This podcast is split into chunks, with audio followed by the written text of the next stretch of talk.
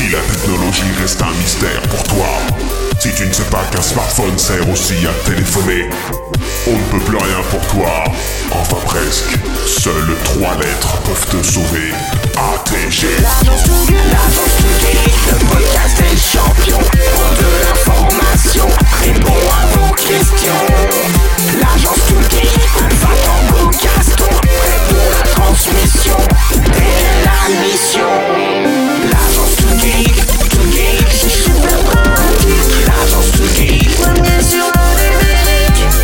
Lazos to gate.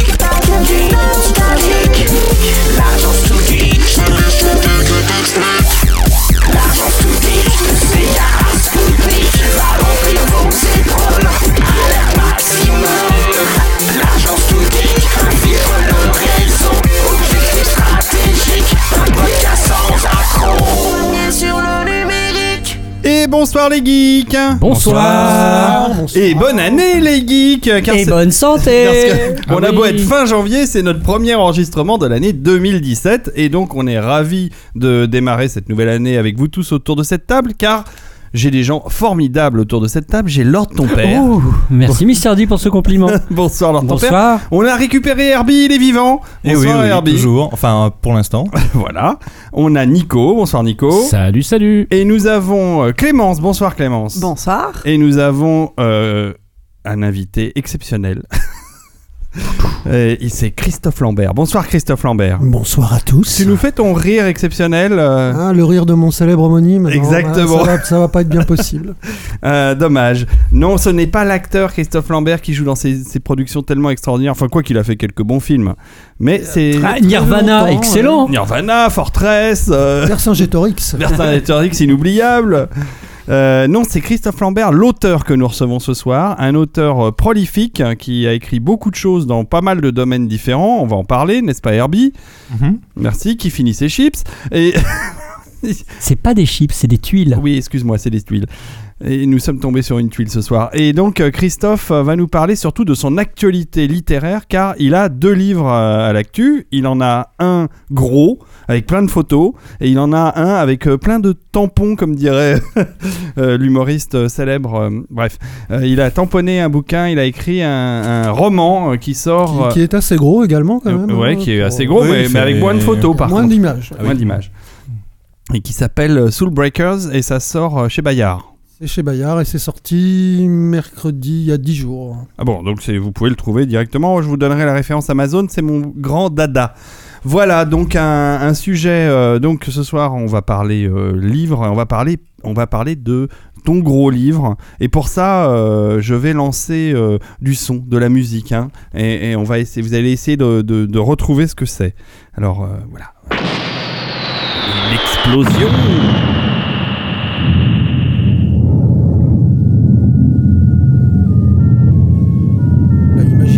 Planète qui tourne dans l'espace. Tout à fait.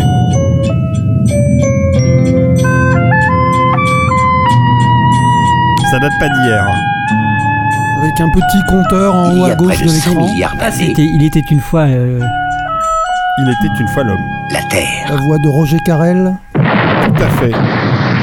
Voilà, et après il y a plein d'explosions parce que pendant 3 minutes ou 4 minutes, on a droit, non peut-être pas, on a droit au volcan. euh, C'est comme dans Fantasia, il y a toute la période préhistorique, effectivement, avec les, les volcans, puis les dinosaures. Alors, j'ai- Premier épisode. c'est le premier épisode, il était une fois l'homme. Alors j'ai mis ça, mais en fait, c'est pas ce que j'aurais dû mettre en premier. Mais euh, on va en parler, euh, puisque nous allons parler de ce livre sur l'aventure de Procidis.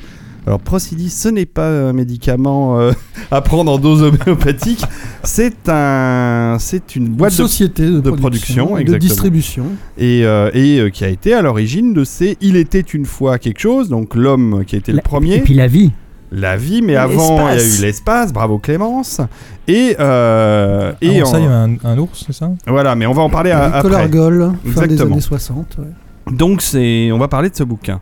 Euh, juste avant, euh, est-ce que vous avez des actus euh, chacun entre vous à annoncer Moi j'ai une nuit au max, hein, c'est pour ça que je vous dis ça. Euh, quelque chose, Lord ton père Non. Non, rien de spécial.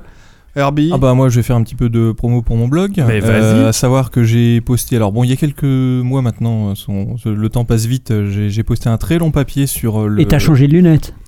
Non, c'était cet été Ah ça.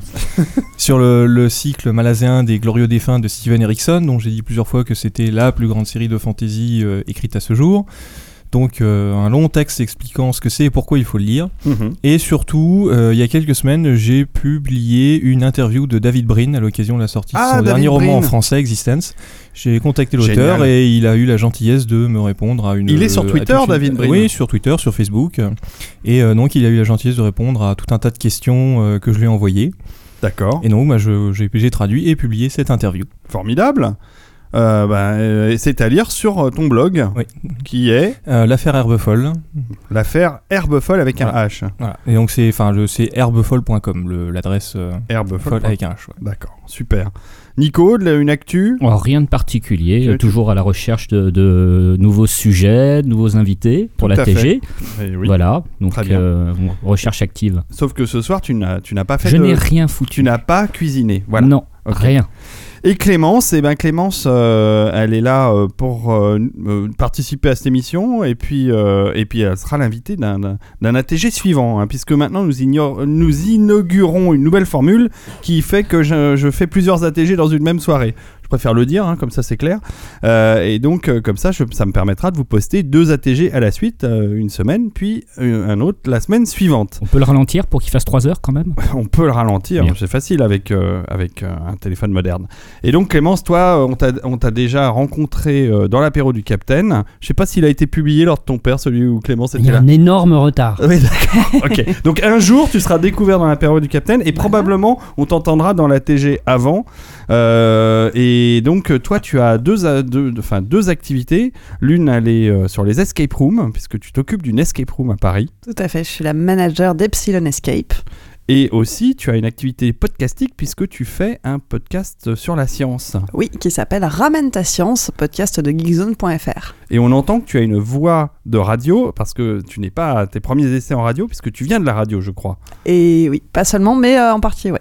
D'accord. Bon, tu nous raconteras tout ça tout à l'heure. En attendant, on va lancer euh, la mission avec euh, Christophe Lambert et on va parler de Procidis et de son actualité littéraire. Bon alors les petits gars, vous êtes prêts? Oui, chef Donc, euh, pas de news euh, Jurassic World. euh, je suis bien, Oh. c'est bien des- ni Jurassic Con. ni Ils rien ont du tout. disparu. Ils ont disparu. Mais par contre, euh, nous allons parler de Procidis et nous allons torturer euh, Christophe Lambert. Un vrai plaisir. Turturé, Torturer. Appelez Donald Trump. John Turturro, euh, conjugué. J'ai du mal à parler, mais je suis vieux et fatigué, vous le savez déjà. Euh, donc, Turture-moi. Le 1664 boarding, je j'ai reçu pas cet énorme livre qui fait euh, plusieurs Ah, dizaines de pages. Celui que tu vas me donner là Voilà, je vais vous le montrer. Non, il est à moi. Euh, il s'appelle Il était une fois la belle aventure de Procidis. Il est signé de trois auteurs Marouin belle histoire. Elias- La belle histoire de Procidis, oui. Ouais, aventure, histoire. Oh, ça va, Herbie. hein. Euh, donc, pardon, il est signé de Marouin Eluasti, je le dis bien? Marwan. Marwan, pardon. Euh, Magali Comme le fromage. Soufflet et Christophe Lambert, ici présent. Il est aux éditions Euguine et Menine que nous connaissons bien et qui font plein de choses euh, geek et, de licences et des choses passionnantes. Je vous fais passer ce livre et donc c'est un livre absolument magique, très très beau. Euh, et si vous connaissez euh, Procidis et ses créations, vous allez adorer ce livre parce que le premier truc qu'on remarque en ouvrant ce bouquin, c'est que euh, il y a énormément d'iconographie. Donc il y a beaucoup d'images. Beaucoup, beaucoup. Et, et en plus, elles sont très belles. C'est-à-dire que euh, euh, on s'attend pas forcément quand on, on parle de making of, puisque là on est dans la, on est dans le making of de ces séries télé euh, et surtout de très anciennes séries télé, puisque ça a quand même quelques années, euh, quelques dizaines d'années pour certaines. On s'attend pas à avoir des images aussi belles et elles sont absolument magiques. Alors Christophe, parle-nous un peu de la genèse de ce livre. Alors, euh, c'est le fruit d'une rencontre. En fait, moi, j'avais été mis en contact avec Marwan Elouasti par un de mes élèves parce que je donne des cours de scénario dans une école qui s'appelle la MJM sur Mhm. Paris. Des cours de scénario pour la section euh, animation euh, 3D notamment. D'accord. Et l'un de mes élèves qui connaissait Marwan m'a mis en contact avec lui via Facebook pour un, un projet, puisque Marwan est un fan de- d'animé des années 80. Et il essayait de monter son propre projet un peu dans cette veine-là. Il cherchait des scénaristes. Donc on commence à échanger euh, quelques, quelques courriels, quelques messages privés. Et il me parle de Procidis euh, et de son projet d'écrire un livre sur Procidis. Et je lui dis, le monde est petit, je connais bien Procidis, je connaissais bien Albert Barillet, le créateur de Procidis. Euh, J'avais euh, travaillé avec lui sur euh, sa dernière série Il était une fois notre terre, et j'étais vraiment un fan de la Ah première oui, heure. c'est ça, t'es un fan depuis très très longtemps. Parce que, Ouais. alors, il faut que je dois préciser que je connais Christophe depuis, oh là là, un, ça quart, nous un rajeunit. quart de siècle. ça nous rajeunit bon pas. ami. Et que déjà à l'époque, Christophe était fan d'Albert Barillet et fan des séries Il était une fois l'homme, il était une Ça fois fait l'espace. partie des, des trois coups de cœur de mon enfance. hein. Il y a La guerre des étoiles, Oui. Que tu connais aussi, je Un crois, peu, un vaguement. peu, vaguement. ouais. Euh, le film Alamo de John Wayne. Oui, c'est vrai. Et vrai. euh, Il était une fois l'homme. Ça a vraiment été les, les trois phares euh, qui ont illuminé mon enfance et qui m'ont influencé pour le reste de ma vie et de ma, ma carrière artistique, on va dire. Donc j'ai flashé sur la première série Il était une fois l'homme quand j'avais euh, 9 ans. Ça a été diffusé en 78, donc j'avais 9 ans. J'ai écrit Albert Barillet en 79. Euh, Ah, une petite ouais. lettre de fan, euh, Monsieur, j'adore ce que vous faites. euh, qui a composé la musique du générique? Ce à quoi il m'a répondu un petit jeune qui débute, Jean-Sébastien Bach. Oui, on, la, on la connaît, la musique de générique. On va, La toccata et fugue en on va se la mineur. remettre en bruit de fond, comme ça, ça remettra les idées au clair. Alors ça, c'est comme tu me disais, c'est la version remasterisée. Alors, il me semble que c'est la version qui a été refaite pour les, les DVD, le coffret euh, Blu-ray. DVD Blu-ray qui est sorti. qui est euh, absolument récemment. magnifique. avec un Alors très le beau livret. Blu-ray, voilà. Je vous recommande, euh, si vous aimez cette série, de- de- d'acheter le Blu-ray parce qu'il y a eu un travail de remastering absolument incroyable, mais tu vas peut-être nous en parler sur après. l'image, sur le son, euh, tout à fait. Donc, Et Ils euh, ont refait la même chose sur Il était une fois la vie, qui va sortir au printemps ah prochain. génial, si je génial. Ah, je vois que Clem est très très contente. Donc Ouais, toi aussi, c'est une série que tu aimes? Ah, moi j'ai grandi avec les Il était une fois, euh, la vie, l'espace, euh, les explorateurs aussi, euh, les découvreurs aussi.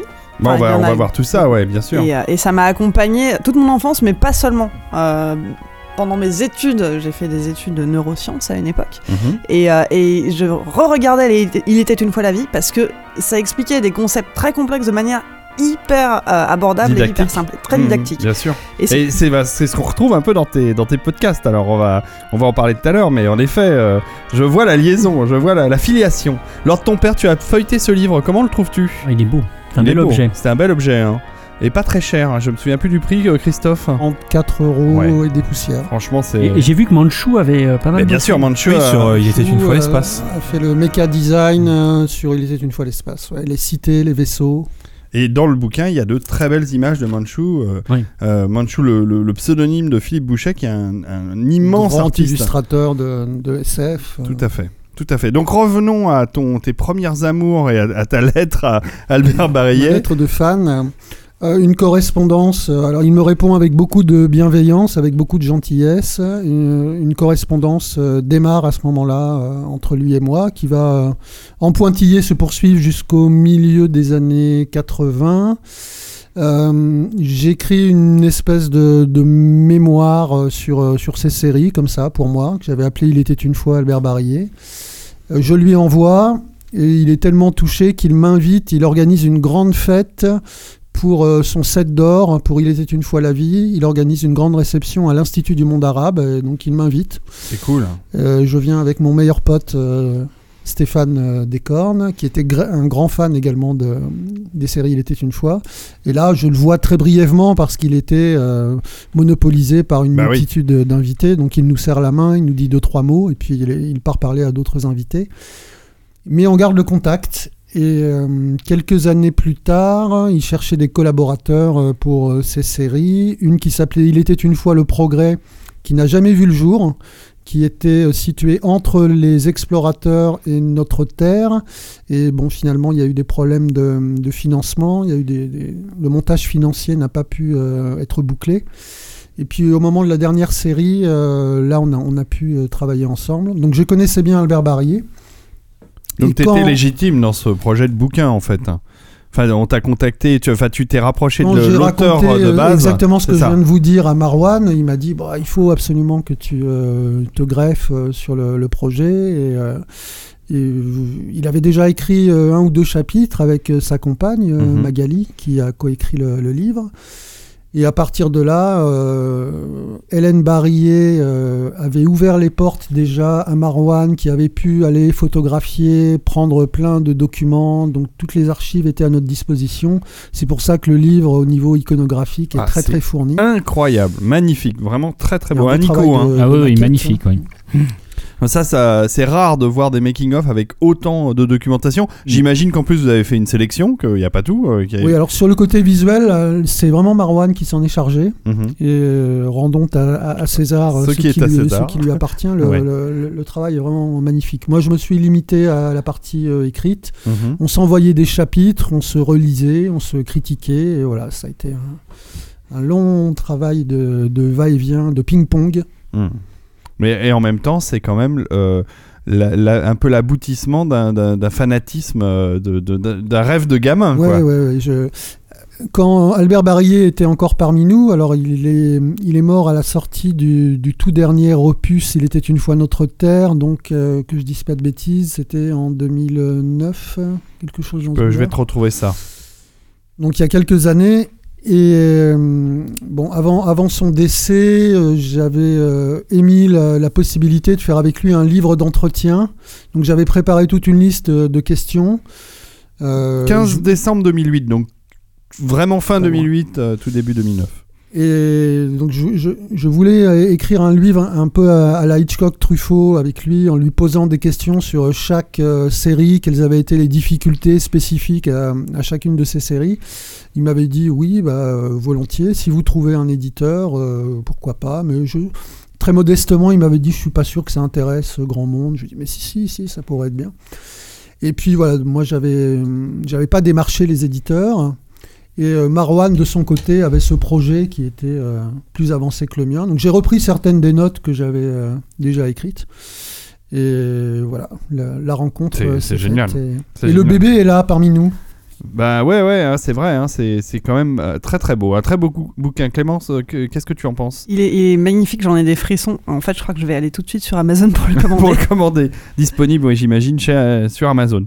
Euh, donc, je regardais la fiche Wikipédia. Albert Barrier est décédé le 5 février euh, 2009, donc il a vu la diffusion, le lancement de la diffusion de sa, dernière série. Ouais, et il puis, a vraiment suivi la post-production alors qu'il était euh, déjà euh, très malade. Mais jusqu'au bout, en bon artisan de l'audiovisuel, hein, il supervisait tout, le- les doublages avec son ami euh, Roger Carrel, euh, Patrick Oui. Préjean. Alors voilà, euh, Roger Carrel, c'est la voix euh, de- du professeur, enfin de, C'est la voix de Maestro. de Maestro, et euh, qui a suivi euh, les séries du, du premier épisode jusqu'au dernier épisode. quoi. Alors Roger Carrel, dans la première série, faisait le narrateur. Il Mhm. faisait également Pierre, il faisait Maestro et même le Nabo. Ah oui, ça c'est une des grandes spécialités de Carrel, c'est de... Il, De- était- il voilà, de faisait faire même 15 les, voix à la les- fois. les chi- les chiens, les animaux. Ouais, C'est-à-dire que plutôt que d'utiliser des banques de, de sons, de bruitage d'animaux, Barrier mais bien que ce soit euh, Carrel qui fasse euh, waf waf, euh, miaou. D'accord. il, avait le, le talent pour ça. hein. Il peut- Enfin, il est toujours vivant. On, es- on espère le plus longtemps possible, mais il, a, il ne travaille plus. euh, Roger Carrel, il est à la retraite et il est très Sa âgé. dernière prestation étant Astérix euh, dans le, Oui. le film d'Alexandre Astier. Tout à fait, c'est la dernière voix qu'il ait faite et, et c'est une voix majeure dans, dans ces séries. Hein.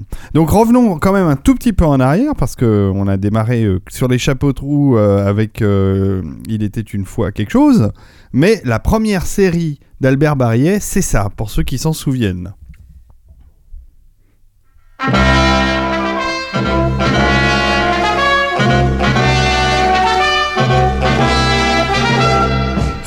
Moi qui suis Golargol, l'ours chante en sol, en do dièse, en mi bémol, en gilet et en faux col. Le roi des oiseaux, vous le savez mes amis, m'a donné un beau sifflet pour faire un cui cui cui cui cui cui cui cui. Oui, c'est moi qui suis Golargol, l'ours qui chante en sol, en do dièse, en mi bémol. C'est moi qui suis Golargol. Alors voilà, euh, une série qui, qui n'est pas toute jeune, qui date de 1970, euh, une coproduction franco-polonaise, si je ne m'abuse, et donc euh, diffusé sur la deuxième chaîne de leur RTF à l'époque, euh, création d'Albert Barillet. Et tu as la chanson en polonais? Non, je n'ai pas la chanson en polonais, mais je Quel peux regret. C'est dommage. Donc, Christophe, pourquoi euh, Collargol Comment c'est arrivé Alors, je sais que c'est raconté dans le livre, mais enfin, si tu peux nous en pitcher euh, quelques mots. Alors Albert Barillet venait de, de fonder sa société Procidis il voulait se lancer dans la télévision et en particulier dans les programmes jeunesse. Il trouvait que ce qui était proposé aux enfants dans les années 60, bon, il y avait, il y avait Nounours, il y avait quelques trucs, mais le secteur n'avait pas explosé comme euh, ça a été le cas par la suite. Il trouvait que c'était pas, c'était pas top. Alors il cherchait euh, un sujet, et puis un jour son fils euh, Franck tombe malade, euh, il devait avoir 6 ou 7 ans, et Albert euh, lui achète des- un petit disque de Collargol. À l'époque, Collargol, c'était déjà une collection de vinyles, euh, écrit par une dame qui s'appelle Olga Pushkin, et, qui est d'origine Ah, polonaise. Voilà, d'où la Pologne. Justement. Et euh, Albert Barillet fait écouter ce Collargol et le roi des oiseaux à son fils. Le gamin est enchanté et euh, le papa également, à tel point qu'il prend son téléphone et essaye de convaincre euh, l'auteur, Olga, de lui céder les droits d'adaptation audiovisuelle pour en, en faire une série. Et il savait se montrer très, Très dynamique, persuasif, persuasif, et Ouais. convaincant. Donc ça, ça va se faire. Alors après, la réalisation, très compliquée parce qu'il faut faire du stop motion, de l'image Oui, par image. c'est de l'animation image par image, de avec des moyens de série télé et Hmm. pas des moyens de long métrage. Donc euh, en France, euh, même pas la peine d'y penser. Il va de l'autre côté du rideau de fer, il va en, en Pologne, c'est encore l'époque de la guerre froide. Ouais, bien sûr. Et là, il trouve un studio qui s'appelle le studio Sémaphore et un réalisateur, euh, Tadeusz euh, Wilkoch. Wilkoch. Je ne sais pas si je prononce ça, bien le, ouais. le nom. Tout le moins un animateur qui va l'aider à concrétiser euh, sa vision de Collargol.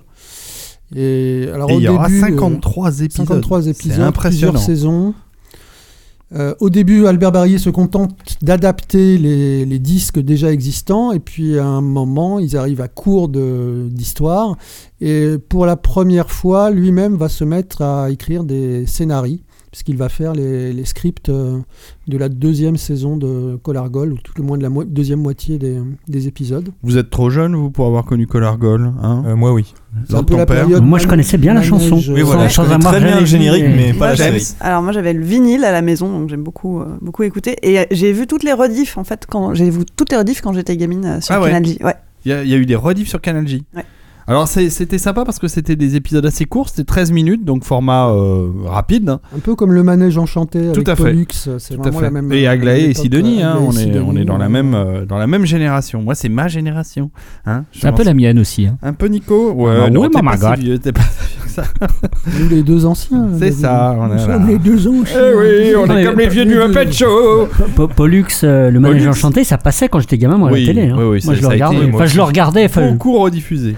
Je regarde. Oui, il le rediffusait beaucoup. Et puis, il y a- et puis il y a une série euh, plus moderne, mais qui n'est pas forcément très intéressante. Tournée manège. Par contre, il n'y a pas eu. c'est ça. Ça, c'est ta génération. Ah, c'est ça. Euh, merci Charlie. Nico. Il n'y a pas eu, euh, il y a pas eu de re- revival de Collargol. Ça a été dans les dans les tuyaux ou pas du tout? Pas à ma connaissance. Pas à ta connaissance. Ouais. C'est- Un collargol avec euh, l'image de synthèse en 3D et des explosions partout. Voilà, c'est ça. Mise en scène par Michael Bay. voilà, c'est ça. Collargol, euh, Collargol. It's back And he's pas content. Ok, donc euh, Barillet commence par ça et après euh, il va. euh, alors, est-ce que tu sais comment il, est, il a switché de Collargol euh, cette histoire de Il était une fois l'homme, qui est donc la série la plus emblématique qu'il ait euh, réalisée. Alors je sais qu'adolescent, il avait noté sur une feuille euh, plusieurs centres d'intérêt, plusieurs pôles d'intérêt, euh, l'histoire de l'humanité, l'infiniment grand, l'infiniment petit. Et ces, euh, ces passions euh, ont été retranscrites plus tard euh, sous forme de série. Alors j'ai essayé de lui faire dire à l'époque où je l'ai côtoyé comment il avait eu l'idée, euh, parce que pour moi c'est une idée de, de génie, hein, pur Mm. et simple, Mm. le, le fait d'avoir cette famille qui traverse les siècles. Il y avait déjà eu un peu des, hum, comment dire, des choses comme ça où on suivait au long cours euh, des familles. Je pense à ce que faisait euh, James Michener avec euh, des romans comme Centennial qui a donné la série télé Colorado. Alors, on, sui- on suivait sur plusieurs siècles, mais à chaque fois c'était les descendants. Et là, l'idée absolument géniale de Barrier, c'est de prendre des personnages symboles Oui, qui Et sont des, de des- les- des- des- des totems en fait. Qui qui sont des totems, oui. Alors avec se répètent sont, à travers qui les sont âges. les qualités et les défauts de, de l'humanité. Oui, c'est ça. ouais. Le- la méchanceté, euh, l'avarice ou la- le côté plus généreux, débonnaire du gros, le côté débrouillard de Pierrot. Enfin, si on les met tous ensemble, ça crée une sorte d'humain euh, composite. Quoi. Mais euh, de reprendre ces personnages et de les faire Et Maestro, c'est le vieux exister. sage. Et Maestro, c'est le vieux sage, c'est le mentor. Euh, très malicieux, hein, c'est pas le- la barbe blanche ennuyeuse. Le fait de les faire exister à des moments clés de l'humanité, je, je- je trouve que cette idée est, est vraiment géniale. Ouais. Alors, il y a un autre truc que tu me faisais remarquer par rapport au générique euh, de Il était une fois l'homme, et c'est vrai que ça m'avait pas sauté aux yeux, mais maintenant que tu me le dis, euh, euh, allez voir sur YouTube ce générique d'Il était une fois l'homme, mais c'est l'invention. euh, C'est le morphing. L'invention avant- du morphing. Avant Michael Jackson et son clip. euh, je sais plus. Euh, Et avant Thalassa Et avant. Et white. Oui, oui, c'est plus vieux déjà Thalassa que Michael Jackson. Et avant son clip. euh, euh, Black and White. Black and White, Ouais. c'est ça. Euh, oui, les personnages se morphent de. Exactement. de- dans- On voit Pierre passer de l'âge du néolithique à l'époque romaine, aux Carolingiens, aux bâtisseurs de cathédrales, etc., etc. Et ce qui est incroyable, c'est que ce générique qui dure une minute, euh, ou un peu moins, euh, raconte toute l'histoire de l'humanité jusqu'à sa destruction. C'est ça fini qui est. par une note euh, assez sombre. hein. Ouais, on voit ouais, la ouais. Terre qui explose. Et il paraît que ça. Alors moi, ça m'avait pas traumatisé à l'époque, mais j'ai plusieurs amis que ça traumatisait au même titre que le générique des dossiers de l'écran, qui était un truc un peu, Ah Oui. un peu sombre, angoissant. Et d'ailleurs, quand la- le feuilleton a été rediffusé récemment sur euh, Gulli, je crois, ils ont, ils ont sucré les dernières minutes où on Ah voit la Terre exploser pour ne C'est pas étonnant. traumatiser nos, nos petites têtes blondes euh, contemporaines. Euh, Pourtant, euh, il y en a des trucs traumatisants à la télévision.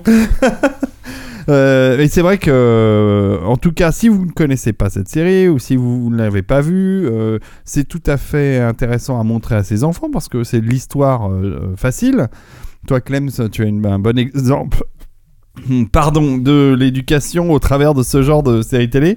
Et euh, alors, moi, je les ai pas revus depuis longtemps. Enfin, j'ai revu un bout en, achetant le Blu-ray, parce que j'ai le Blu-ray. Euh, à partir de quel âge on peut montrer euh, Il était une fois l'homme pour que ce soit utile, on va dire, à un enfant?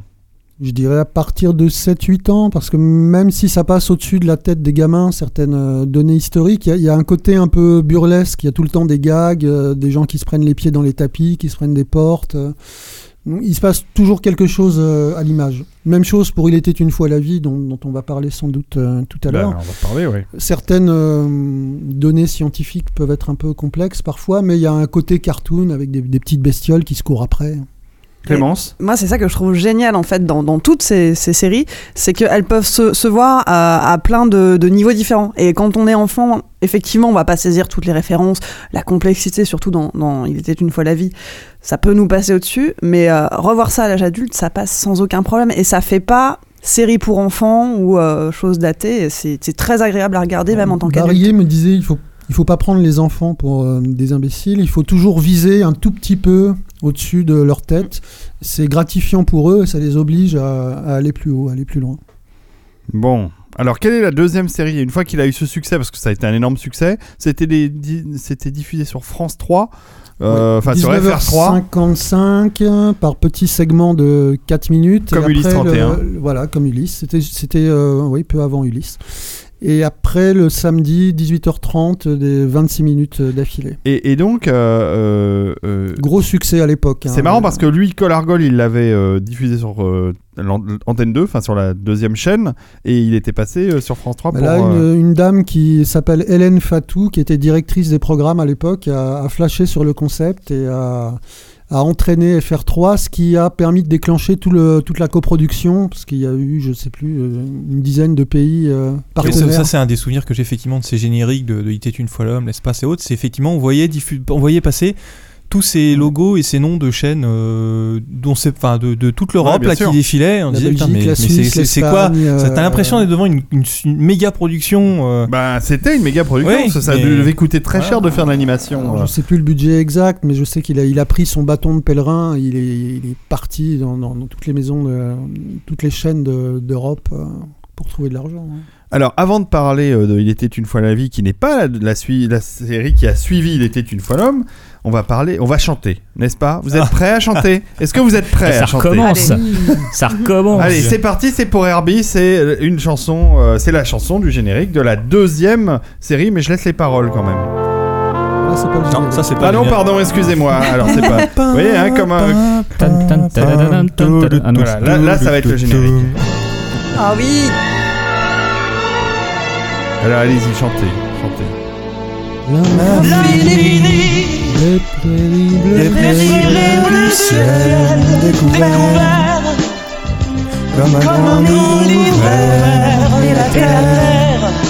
Herbie la connaît bien. cette éphémère qui prend quand l'étoile passe sa vraie place dans l'espace infini.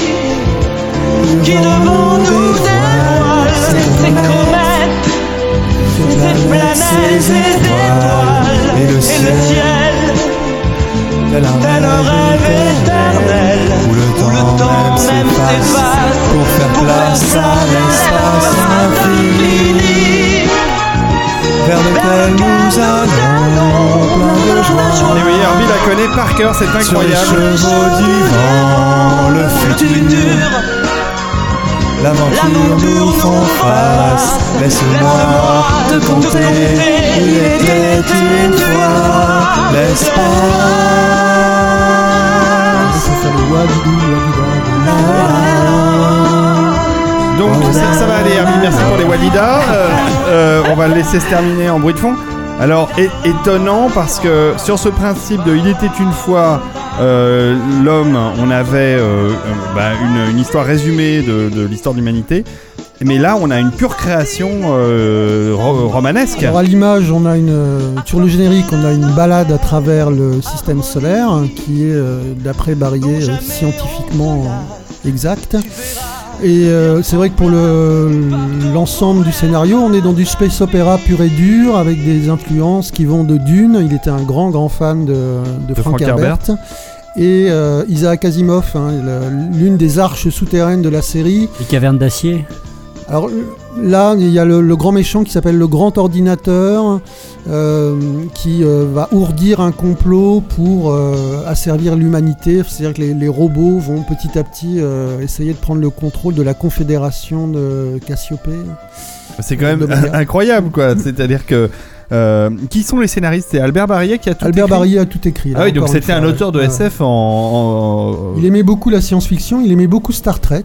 Il a, Il a- il a raison. envisagé d'acheter les droits de Star Trek pour en faire un dessin animé. On lui a dit que ça avait déjà été fait dans les années 70. C'est Il y avait une série euh, spin-off. Alors que je vous recommande parce qu'elle est maintenant disponible sur Netflix comme absolument toutes les séries Star Trek. Donc bravo Netflix. Euh, j'aime, j'aime Avec pas. les voix de Shatner, Nimoy. euh, Exactement. Et là, donc, la série du début des années 70 euh, euh, reprend les voix des personnages, enfin, des, des- les vraies voix des acteurs de la série de la fin des années 60. En anglais uniquement, malheureusement. Les, on se souvient des doublages euh, canadiens de la série euh, originale euh, de Star Trek qui était super. Mais par contre, sur le dessin animé, ils n'ont pas récupéré ces voix canadiennes, c'est d'autres voix. Donc c'est un peu déstabilisant. Par contre, si vous l'écoutez en VO, c'est bien les voix de Nimoy, Shatner, etc. Et les scénarios sont pas mal du tout. Moi, j'ai commencé à les regarder. Il y a des suites de l'épisode des Tribbles, euh, il y a des il y a des allusions à plein ouais, d'épisodes. 20 ans avant Deep Space Nine. C'est ça. euh, Et en fait, euh, et en fait, la série, bon, au niveau animation, c'est assez sommaire, mais c'est plutôt de bonne facture. C'est propre pour un truc du début des années 70. Ça se regarde vraiment sans déplaisir. Au contraire, on, c'est un peu une extension de la série originale. Franchement, j'ai fait une découverte plutôt agréable en regardant ça sur sur Netflix. Euh, voilà, je félicite Netflix parce que euh, ça vaut le coup quand même de découvrir Star Trek, même encore aujourd'hui. Euh, vous pouvez vous replonger dans The Next Generation, évidemment dans la série originale, mais elle est passée quand même relativement souvent sur les networks français. Alors que NextG ou Deep Space Nine ou Voyager ou Enterprise, là pour le coup ça a été nettement plus compliqué à suivre. Et là c'est complètement disponible, l'intégralité des séries en VO, en VF. Ça représente des centaines d'heures de vision parce qu'il y a, y a 400 épisodes en tout, quelque chose comme ça, euh, entre toutes ces séries. Et bon, il n'y a pas à dire, euh, ça reste la plus grande série euh, de, de Space Up, la plus inventive, avec des choses absolument incroyables. Donc euh, voilà, vous avez de quoi vous faire plaisir Avec Sam Kukai. avec Sankokai évidemment. Et avec Stargate, on peut le dire. Moi j'aime beaucoup Stargate euh, SG1, que je trouve que c'est une série très réussie. euh, Enfin, je sais pas ce que t'en penses, J'aime ton père. pas du tout. T'aimes pas du tout Babylon 5 Galactica. non? Ah, Galactica. Babylon 5. Ouais. Bon, il y en a pas tant que ça. Des séries de Space Up quand même. On peut, on, on les, on- enfin, on fait le tour assez rapidement. Et euh, Farscape. Starscape, euh, Firefly, mais Firefly, il y a 15 épisodes quoi. Enfin. Et euh, alors des séries de space op françaises, là, c'est carrément. euh, Le désert. D'où l'importance de. Bah, de Il était une fois- l'espace. Tout à fait. Bravo Christophe. Bravo Oui, pour la pirouette. C'est magnifique. Euh, donc, je suis impressionné. Euh, oui, et donc, euh, on en parlait au début avec des designs de Manchu pour les vaisseaux, euh, pour. euh, Manchu en plein dans sa période Chris Foss, ouais. qui avait Mhm. été contacté par Barrier pour euh, dessiner les, les vaisseaux de Il était une fois l'espace, et Foss devait être occupé sur, sur autre chose, euh, peut-être euh, Alien euh, ou d'autres Euh, projets. Ouais, ou- ou il cuvait 79, sa- euh, son vin ou drogue. Alors, Non, il était de- déjà, il était déjà, euh, non, il était déjà euh, sur, il bossait vachement pour la pub euh, fausse à l'époque, et, euh, et je pense qu'il devait être euh, vachement sollicité euh, pour la publicité. Donc le- la tâche a été confiée à Philippe, à Manchu, avec pour consigne de faire quelque chose dans l'esprit de Fausse. Et euh, Manchu n'a pas eu à se faire beaucoup Non, violence, puisqu'il est, il est le Fausse français, euh, et plus encore. Et, et- et- bah, bien plus encore parce que moi, Chris Foss, euh, je l'ai vu récemment, il faisait euh, des conférences et j'ai vu ce qu'il faisait aujourd'hui. Et franchement, euh, ça n'a plus grand chose à voir avec ce qu'il faisait à l'époque, qui était formidable hein, dans les années 70. Euh, par contre, euh, Philippe Boucher, alias Manchu, continue à faire des illustrations absolument magnifiques de Space Opera. Euh, il a encore fait les couvertures de, du. Je crois qu'il a fait la couverture du dernier Laurent Genefort, notre ami Docteur Non. Euh, bref, c'est quelqu'un euh, d'excellentissime, euh, Philippe. euh, Philippe, j'adore. J'adore. ce- Et en plus, c'est un type tellement gentil. Une grande modestie. Ah ouais. Et d'une grande modestie, et c'est aussi lui qui avait designé l'Odysseus de Ulysse Tout à fait. 31. euh, donc euh, Il voilà. a bossé pour le- la DIC, l'entreprise de Chalopin, De Chalopin, et, ouais. Derriès.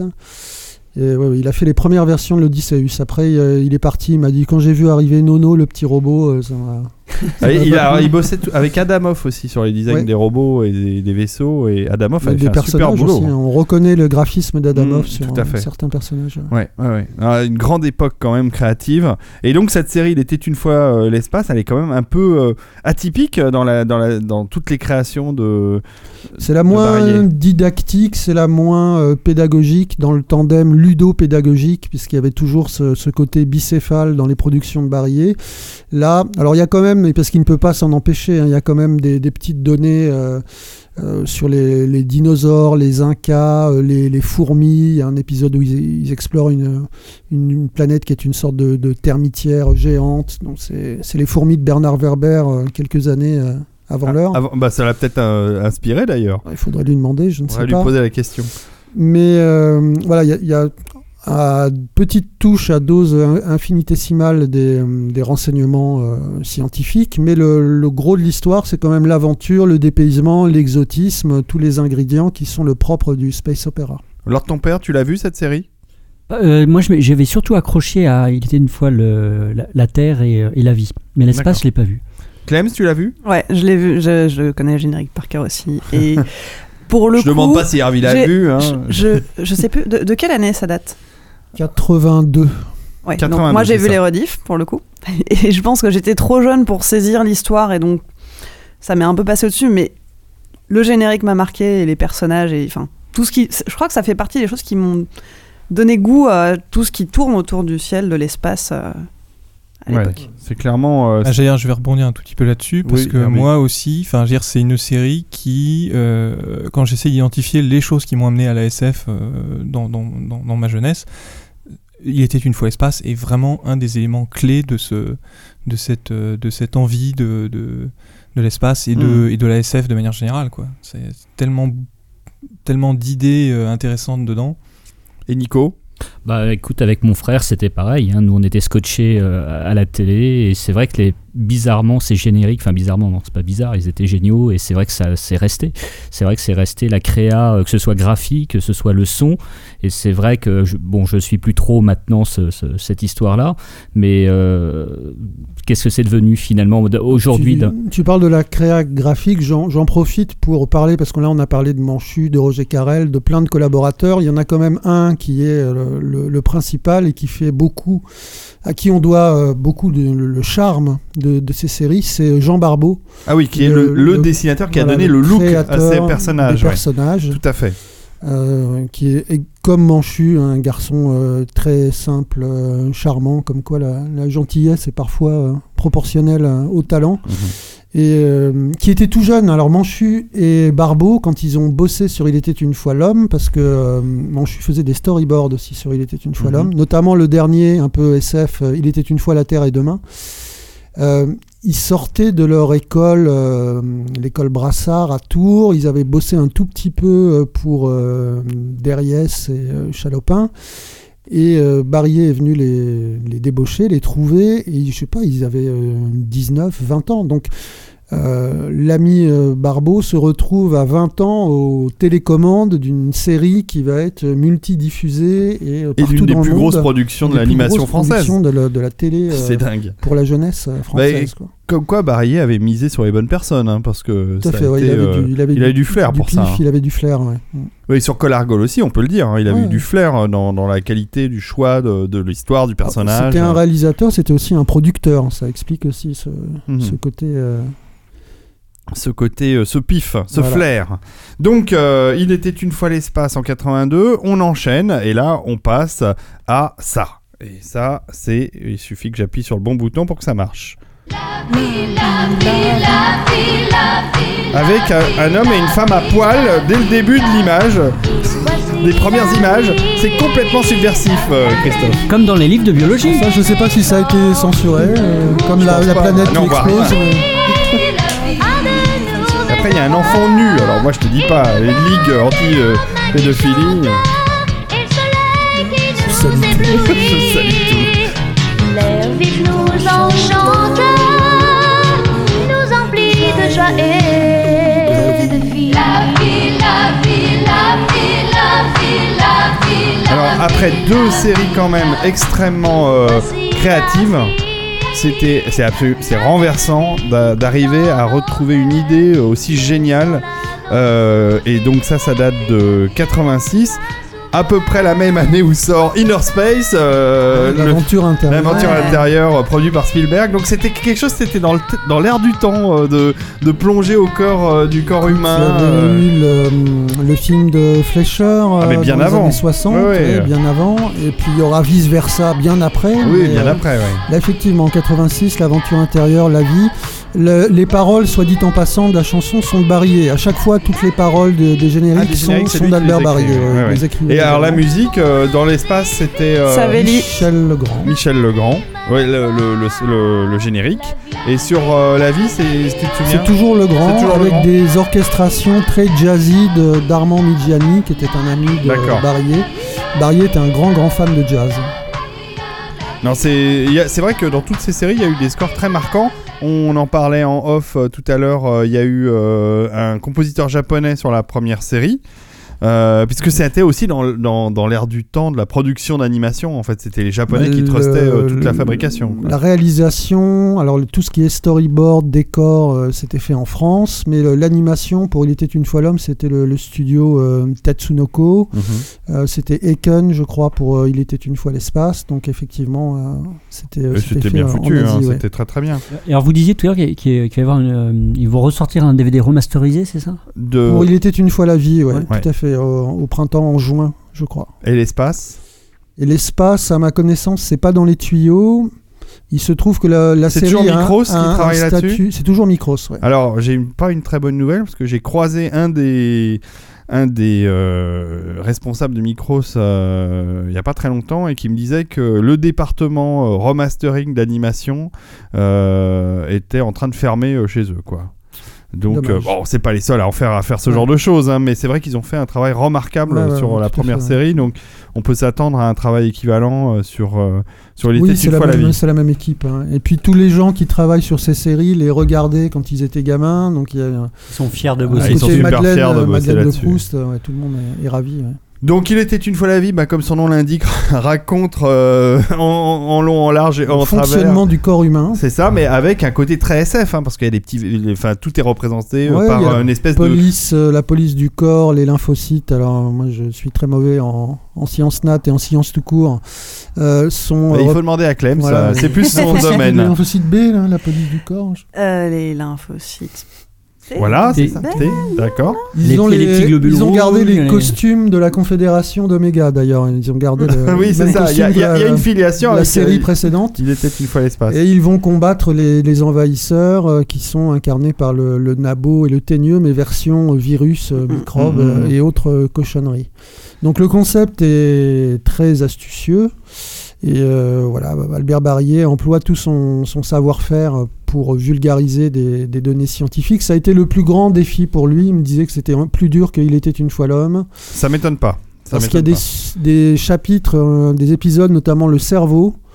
Euh, il a cru, il se tapait la tête contre les murs. hein. Il a cru qu'il n'y arriverait jamais. quoi.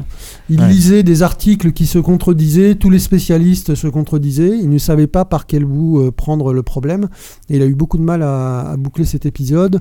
L'épisode qui parle de, de la vieillesse et de la mort également. Comment parler de la mort aux enfants, c'est délicat. Euh, il, est- il avait une Le grosse système pression, lymphatique, comment parler du système lymphatique aux enfants Non, puis, surtout, à chaque sexy, fois, ils avaient euh, des a priori. super idées pour représenter les organes ou, euh, ou le fonctionnement ouais. des choses qui étaient à chaque fois super ingénieux et super compréhensibles. Les pour, euh, muscles et la graisse, un épisode qui me concerne tout et je, et particulièrement. je crois que le tout premier, c'était euh, bah, c'était la, la, La conception. la conception, de- hein. Non, c'est le deuxième. C'est le deuxième. C'est la planète cellule, Ouais. le premier.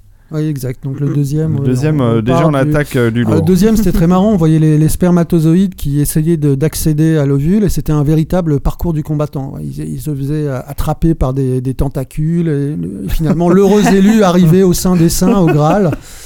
Et voilà, à chaque fois trouver. euh, il, il avait transformé, euh, je ne sais plus quel paysage intérieur, en, en Far West avec des, des canyons. Euh, les, les batailles avec les microbes, c'était euh, carrément des batailles napoléoniennes. Donc toujours euh, trouver une métaphore, toujours trouver un angle d'attaque visuel original et amusant. Alors, on, on va pas détailler tout le bouquin parce que euh, euh, d'abord le temps nous est compté et puis surtout, je voudrais aussi qu'on parle de ton de ta carrière d'auteur et de ton de ta nouveauté en tant qu'écriture. Euh, moi, je vous- j'ai juste à vous recommander d'aller euh, piocher ces séries. euh, Il y en a pas mal qui sont dispo d'ailleurs sur YouTube. Oui, Euh, sous le label Hello Maestro. Alors maintenant, c'est la veuve d'Albert Barillet, Hélène Barillet, qui euh, s'occupe de, de gérer un peu tout le tout l'héritage euh, de ces séries. Elle a fait, un travail euh, énorme avec son équipe. Et euh, sous le label Hello Maestro, vous pouvez trouver sur YouTube des, morceaux choisis. euh, Mm, mm.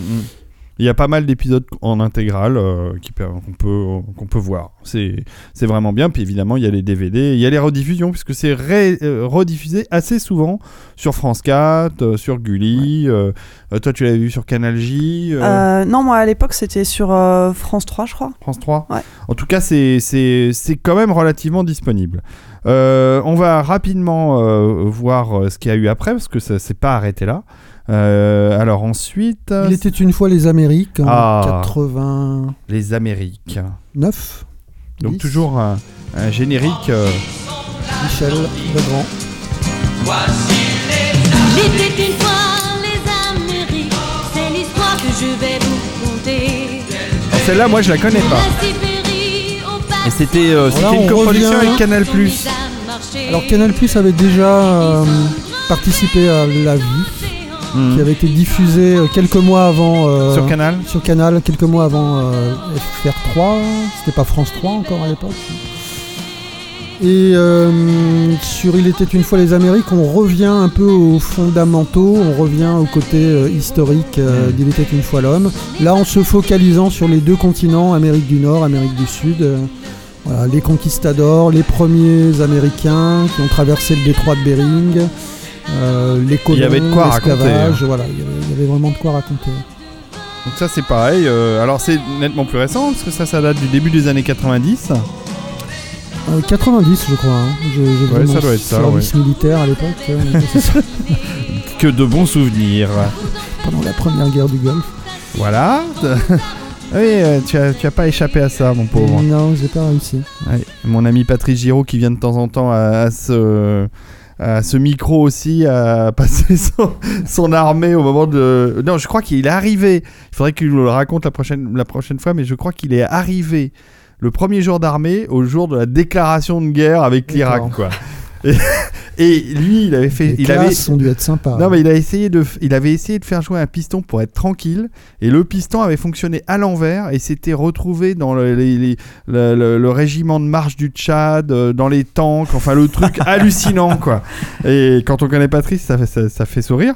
Et donc, le pauvre, il en a, mais enfin voilà, ça a été, euh, ça a été horrible son armée, euh, au pauvre Patrice. Et donc toi aussi, ça Ah, a pas je ne sais pas comment revenir Il était une fois. Là, il n'y a Ah, pas de Et ben, et ben, après les Amériques, c'est les découvreurs. Alors, qui se souvient des découvreurs?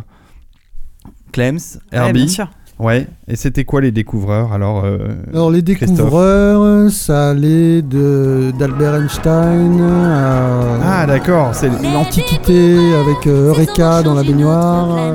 d'accord. Alors encore Michel Legrand. Toujours Michel Legrand. Il y avait de Lavoisier, euh, Ouais, les grands génies, quoi. Voilà. La lune qui gravite et la pomme qui tombe des Ça, c'est confits. 1994. Ils ont cherché à mesurer le temps qui Il y avait toujours à peu près 3-4 ans de, de gestation euh, entre chaque série. C'était fait de manière artisanale. hein, Une euh, lumière dans son petit euh, local euh, rue Marbeuf. euh, C'était pas une grosse structure, hein, Procidis. humains. Il y avait euh, deux secrétaires, Albert Barrier, euh, une assistante euh, de production, Michel Fourniol. Ouais, ce qui est chouette, c'est qu'il y a eu une sorte de persistance euh, dans, dans la création. Il avait trouvé son, son credo et, euh, et il le développait. Il a essayé de faire d'autres choses, mais euh, ce créneau-là euh, marchait bien, il était à l'aise dedans, il avait son public, donc il a creusé ce, ce sillon. Mais je me souviens qu'à un moment, il essayait de faire un long métrage sur la vie après la mort. Il avait même essayé d'engager Roy Scheider. oh, Il avait fait des, voyages de, de- euh, des Dents de la Mer. de Jaws, de Sorcerer. Il était en négociation avec l'agent de Roy Scheider et euh, finalement ça, ça ne s'est pas fait. Parce que Scheider disait qu'il avait déjà joué dans un film au sujet similaire, que le spectacle commence euh, All That Jazz de Bob Fosse. Ah oui, ouais, tout à fait. Donc euh, ça ça n'a pas marché. Il voulait également faire une série sur la, la mafia marseillaise. Euh, ça n'a pas marché non plus. Une série en prise de vue réelle, live. Mhm. Et bah, il, s'est- il est retourné à, ce qu'il savait euh, si bien faire. euh, les- il était une fois. Voilà, alors juste après, euh, on va accélérer. hein. On arrive en 1997 et là, c'est Il était une fois les, Les explorateurs. explorateurs. Les explorateurs ont ouvert le monde partout à la ronde, ces hommes sans peur. Ah, Il y avait vraiment une patte, hein, euh, Albert Barrier.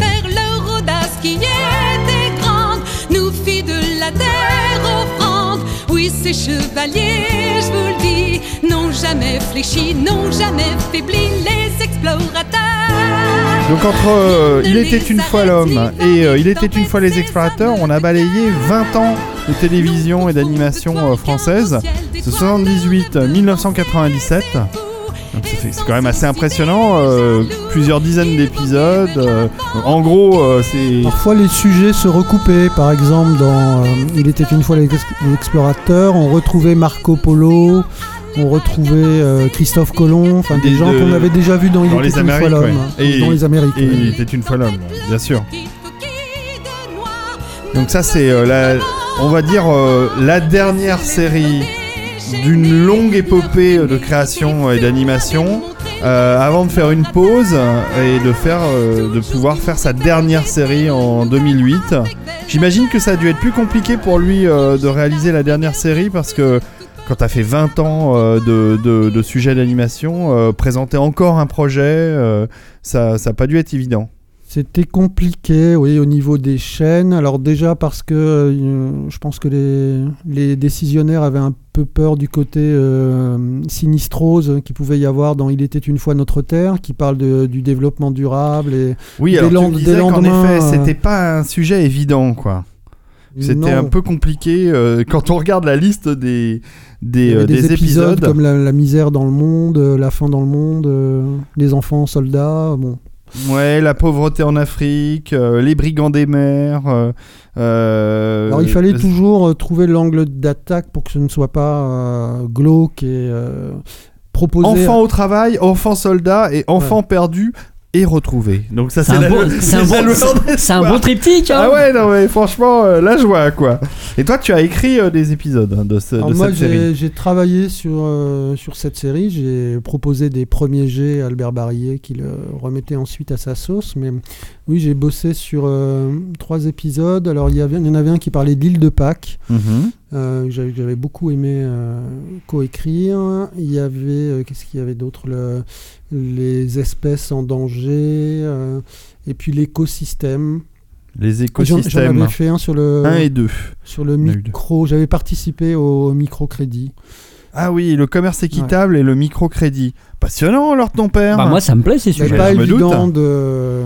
D'être voilà, fun. de- de- fun C'était plus dans le ouais. reportage que dans le. Il y avait ce qui était fort dans les dans les dans toutes ces premières séries, et évidemment dans la deuxième, mais elle est un peu à part. C'était qu'il y avait quand même une scénarisation, une, Ouais, une romantisation. de, de fiction. Je parle mal le français, euh, excusez. Mais euh, voilà, il y avait du côté fiction qui était euh, très fort euh, dans la façon de raconter euh, les histoires.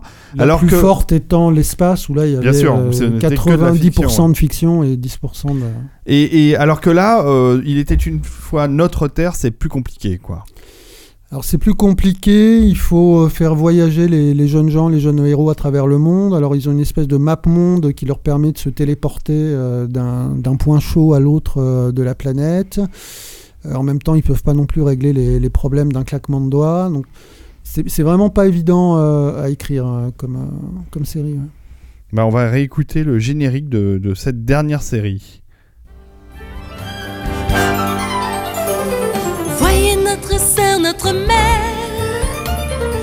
Plus belle de toute notre Donc terre. là, c'est pour coproduction Procilis et Gulli. Continuité musicale. hein. Ouais, ouais, bien sûr. Bah, et graphique, hein, puisqu'on est Ouais, toujours, toujours euh, avec dans- Jean Barbeau. Jean Barbeau qui, qui avait fait le design euh, des personnages, quoi.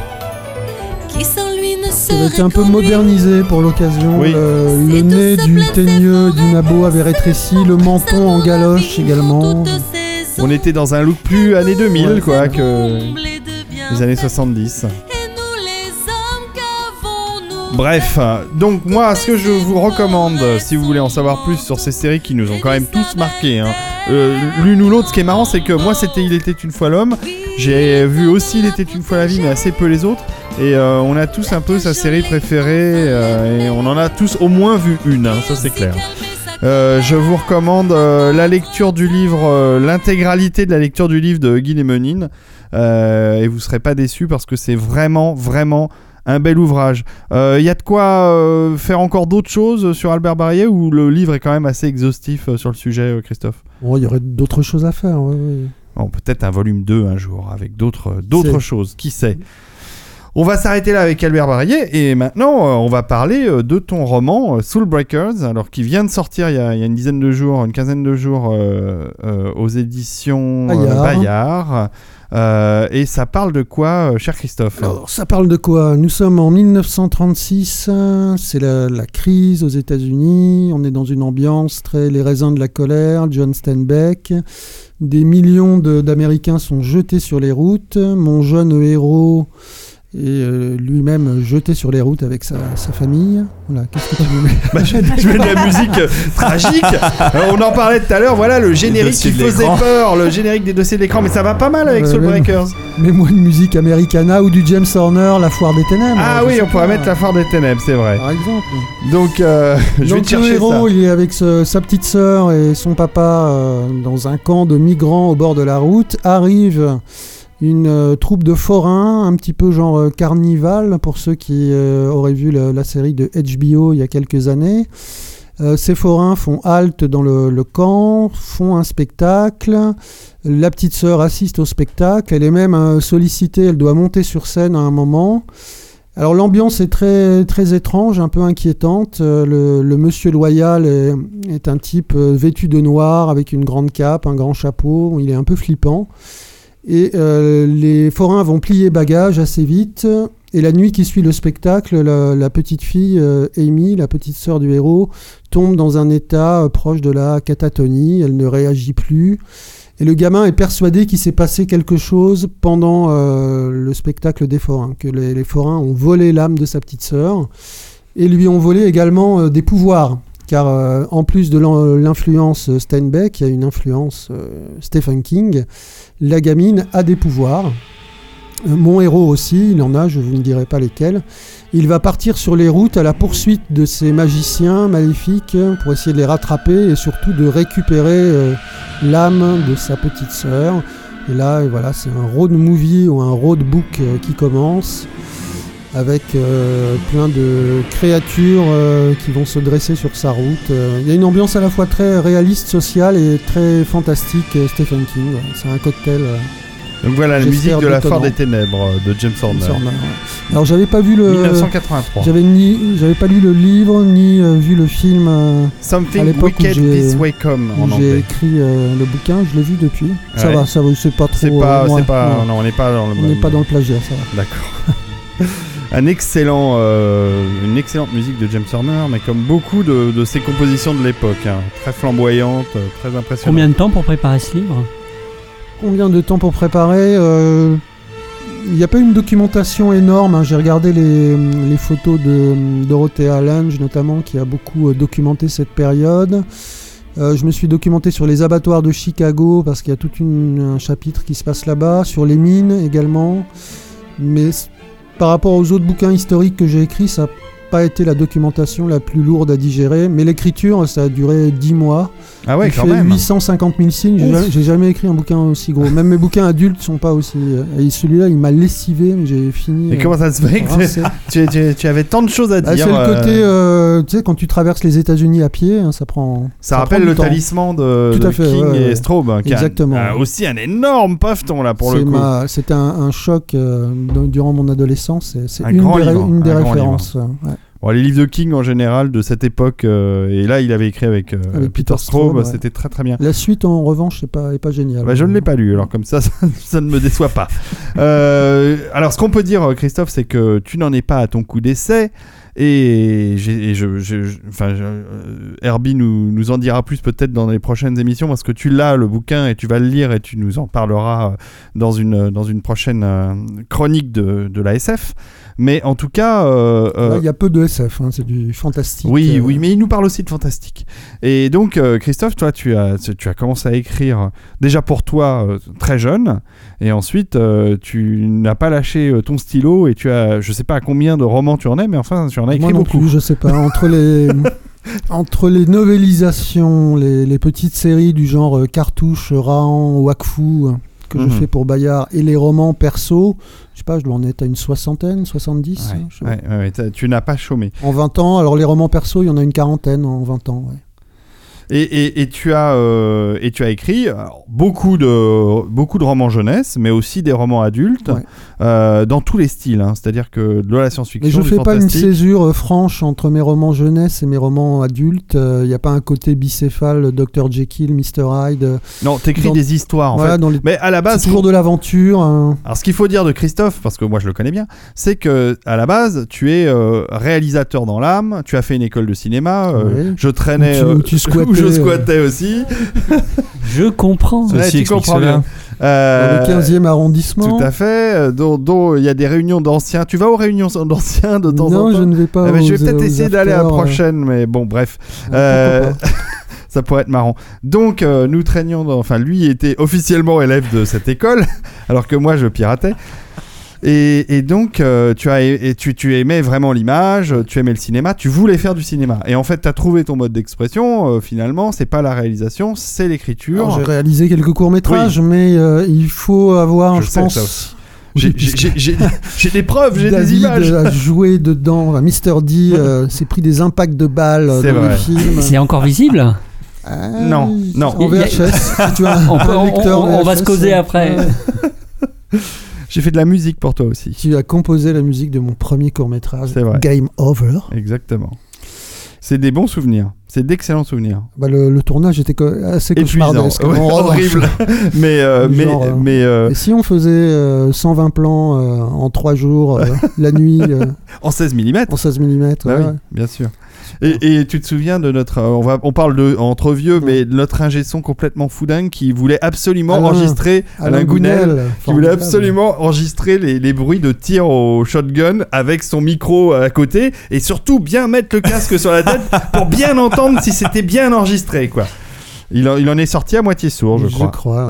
Euh, C'était un film de l'ESRA, puisque l'é- l'école s'appelait euh, et s'appelle toujours l'ESRA, ouais, où euh, pour la première fois on essayait de faire du cinéma d'action à l'ESRA Ouais, avec ouais, des fusils à pompe et des impacts de balles. Donc, C'était une mini c'était- révolution. C'était euh, pas mal, hein C'était pas mal. Bon, Ouais, bon. bah, c'est un premier court métrage. Non, je pense que le, le- le cinéma n'a pas perdu grand chose. Non. En plus, dans la, la réalisation, il faut vraiment avoir un côté mal alpha, euh, chef de général, chef de chantier. Euh, et moi, je suis plutôt d'un naturel introverti, donc je préfère être derrière mon clavier. Et... Donc tous les films euh, dont je rêvais quand j'avais euh, 20 ans, maintenant je peux les, les mettre euh, noir sur blanc euh, sur le papier. Et en Donc- plus, je suis pas limité au niveau moyen. Si j'ai Bah envie d'avoir 40 000 guerriers qui C'est attaquent ce que une disait forteresse. euh, euh, Ian Banks, hein, le budget est limité en effets fait, spéciaux. Mm. Le plus beau studio d'effets spéciaux du monde est en imagination. euh, J'en profite. Alors, tu as euh, une fiche Wikipédia, vous pouvez la voir, euh, Christophe Lambert, l'écrivain. Euh, la photo est assez ressemblante, quoi qu'elle doit dater de quelques... Oh, f- oh, 2014. Oui, tu avais plus de cheveux. Salopard. Non, je veux dire, tu les as coupés... Non, t'en as pas perdu, mais tu les as coupés courts. Je veux dire, là, t'avais une houppette un oui. peu... Bon. Rattrape-toi. ouais. C'est ça, j'essaye. Euh, et, la liste en effet des livres est, impressionnante. Donc moi euh, j'en ai lu euh, du Christophe Lambert, j'en ai lu pas mal, surtout à l'époque où je faisais SF Mag, puisqu'on chroniquait les bouquins. Et, et je me souviens aussi d'un bouquin que tu avais sorti chez Fleuve Noir qui est vraiment super, euh, que je peux recommander. C'est le truc qui se passe sous les nazis. euh, La brèche La brèche, brèche, c'est ça. C'est mon best-seller euh, adulte. ouais, ouais. Du coup, je Grâce à une couverture de Manchu. Hein, Ouais, la très belle. couverture a, a beaucoup joué, je pense, dans l'impact. Ouais, je comprends mieux la brèche maintenant en, en sachant ton passé euh, d'école de cinéma. Et fanat de cinéma, bah ça se ressent aussi. euh, Ouais, ouais, dans ton, dans- je me souviens plus du titre de ce roman d'aventure euh, qui se passe dans un bateau, ou dans, dans, une base sous-marine. euh, qui- Titanic 2012. Titanic 2012, voilà, c'est ça. Roman catastrophe. C'est. Jurassic Park sous l'eau Voilà, avec le Titanic.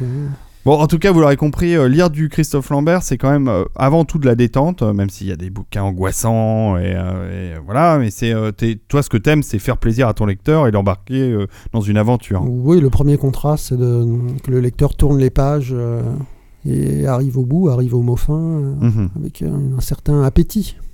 Donc, bah, Soul Breakers est déjà euh, référencé dans la page Wikipédia. Les gens font bien le travail. Et, euh, et euh, tu seras au salon du livre? A priori, non. Non. Et salon du livre jeunesse, alors peut-être? Non Pas forcément. D'accord, ok. Donc si vous voulez voir pas. euh, Christophe Lambert, Bah, vous le verrez pas. Bah vous le verrez. Il, euh, il ne fait pas de dédicace et pas de signature. Non, je rencontre beaucoup de collégiens, lycéens pour le prix des incorruptibles. Là, Ouais. je vais dans tous les CDI de France et de Navarre. Et les salons, je vais en avoir quelques-uns de prévus, mais je sais plus où. Bon. Bah merci euh, Christophe. En tout cas, ça nous a bien donné envie. On va passer à la rubrique derby et puis euh, on va conclure après parce que parce que bah il se fait tard. Hein. Ça y est, moi je fatigue. hein. Moi après passer quelques minutes derrière ce micro, euh, ma vieillesse me rattrape. Euh, Herbie, tu es prêt? Oui. Tu es dans les starting blocks? Tout à fait. C'est parti.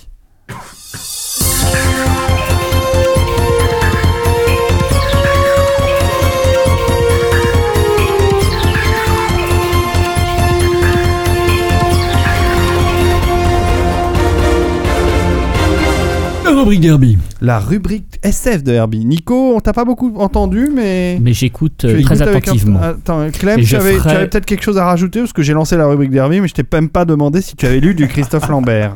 Eh bien, non, je, je regardais, mais. Tu euh, vois? Pas encore. Mais ça va venir, ça va venir très Mais vite. du coup, ça va. Et euh, si tu aimes la littérature de science-fiction, Clem, je sais que toi, Christophe, tu l'apprécies. Et euh, alors ton père aussi, évidemment. Nico, peut-être un peu moins, mais bon, Ouais, c'est non, pas ça grave, me on lui en saoule. veut Non, pas. non, ça le saoule, il chie Ça me dessus, hein. saoule, Euh, Herbie nous fait ses recommandations de lecture à chaque fin d'émission. Alors vas-y, cher ami Herbie, ne lâche-toi, nous sommes en 2017. Que nous recommandes-tu de beau Alors on va, on va y aller quand même un peu plus rapidement, hein, puisqu'on raccourcit un petit peu le format. Je vais pas vous présenter 25 bouquins cette fois. Euh, 24 seulement. voilà. Alors pour cette première émission, comme ça fait un moment que je vous ai pas causé, je vais plutôt revenir, euh, plutôt que d'être vraiment thématique, revenir sur les, les- certaines lectures de ces derniers mois que j'ai euh, particulièrement appréciées. Ouais. Alors, euh, d'abord, j'ai des continuations de séries. Euh, je me suis, je sais pas, je crois pas en avoir déjà parlé ici à ce micro, mais euh, dans les auteurs de fantasy de ces dernières années, j'aime beaucoup ce que fait Mark Lawrence, qui est un Britannique, qui a fait une première trilogie qui était euh, s'appelait l'Empire brisé, Le Prince écorché, Le Roi écorché, L'Empereur écorché. Et euh, il a réalisé une deuxième trilogie qui est dans le même univers. Et il y a donc euh, quelques semaines, euh, j'ai fini de lire le deuxième volume de cette trilogie, qui est la trilogie La Reine Rouge, et qui s'appelle donc La Clé du Menteur. Qui est une, alors c'est une, tout ça, ça se passe dans le même univers, et c'est un univers de fantasy en fait qui n'est pas vraiment un univers de fantasy, mais dont on se rend bien compte au bout d'un moment que c'est rien qu'à voir la carte de l'Europe, ça se voit. c'est notre monde après une apocalypse probablement nucléaire, les océans ont monté, la technologie a disparu et est assimilée aux exploits de ces peuples antiques merveilleux comme on en trouve dans certains univers de fantasy. Euh, et j'aime beaucoup le, ton euh, que utilise Mark Lawrence dans ses, euh, dans ses diverses séries. La deuxième trilogie n'a pas du tout le même protagoniste qui est le narrateur du récit que dans la première. Première, on avait un personnage qui était une espèce de psychopathe, euh, un, un gamin de 15 ans qui était chef de bande, violeur, tueur, égorgeur, sans foi ni loi. Là, au contraire, on a un fils de famille très noble, euh, très imbu de lui-même et qui considère que tout gravite autour de lui. Un peu Mais qui- moi, quoi. Voilà. Donc ça, je, je poursuis cette La- série. la noblesse et, en moi. euh, C'est ça. Ouais, je poursuis cette série et franchement, euh, jusqu'ici, j'ai absolument pas été déçu à cet auteur qui, je trouve, en plus, arrive à gagner en qualité de, de livre en livre, ce qui finalement euh, est pas toujours si facile que ça. Les, les- les auteurs qui ont des t- bons premiers bouquins ont parfois du mal euh, à maintenir la. Je dis pas, je lance pas de, de cailloux à Christophe Lambert, hein, aucunement, mais qui comprend sûrement le problème. Il est pas facile après, quand on est bien remarqué sur son premier bouquin, d'arriver à enchaîner sur la suite et à garder ce niveau. Alors, une autre suite de séries, dont j'ai déjà par contre parlé ici, c'est la série euh, Tétralogie des origines de Stéphane Pribilski. Mhm. Euh, J'avais déjà parlé du Château des Millions d'années, et je crois avoir aussi parlé du deuxième volume, Le Marteau de Thor. Alors une série qui euh, est un peu euh, ce que, qui est en fait le quatrième, une sorte de quatrième Indiana Jones, qui, qui n'a jamais eu lieu ce quatrième Indiana Jones.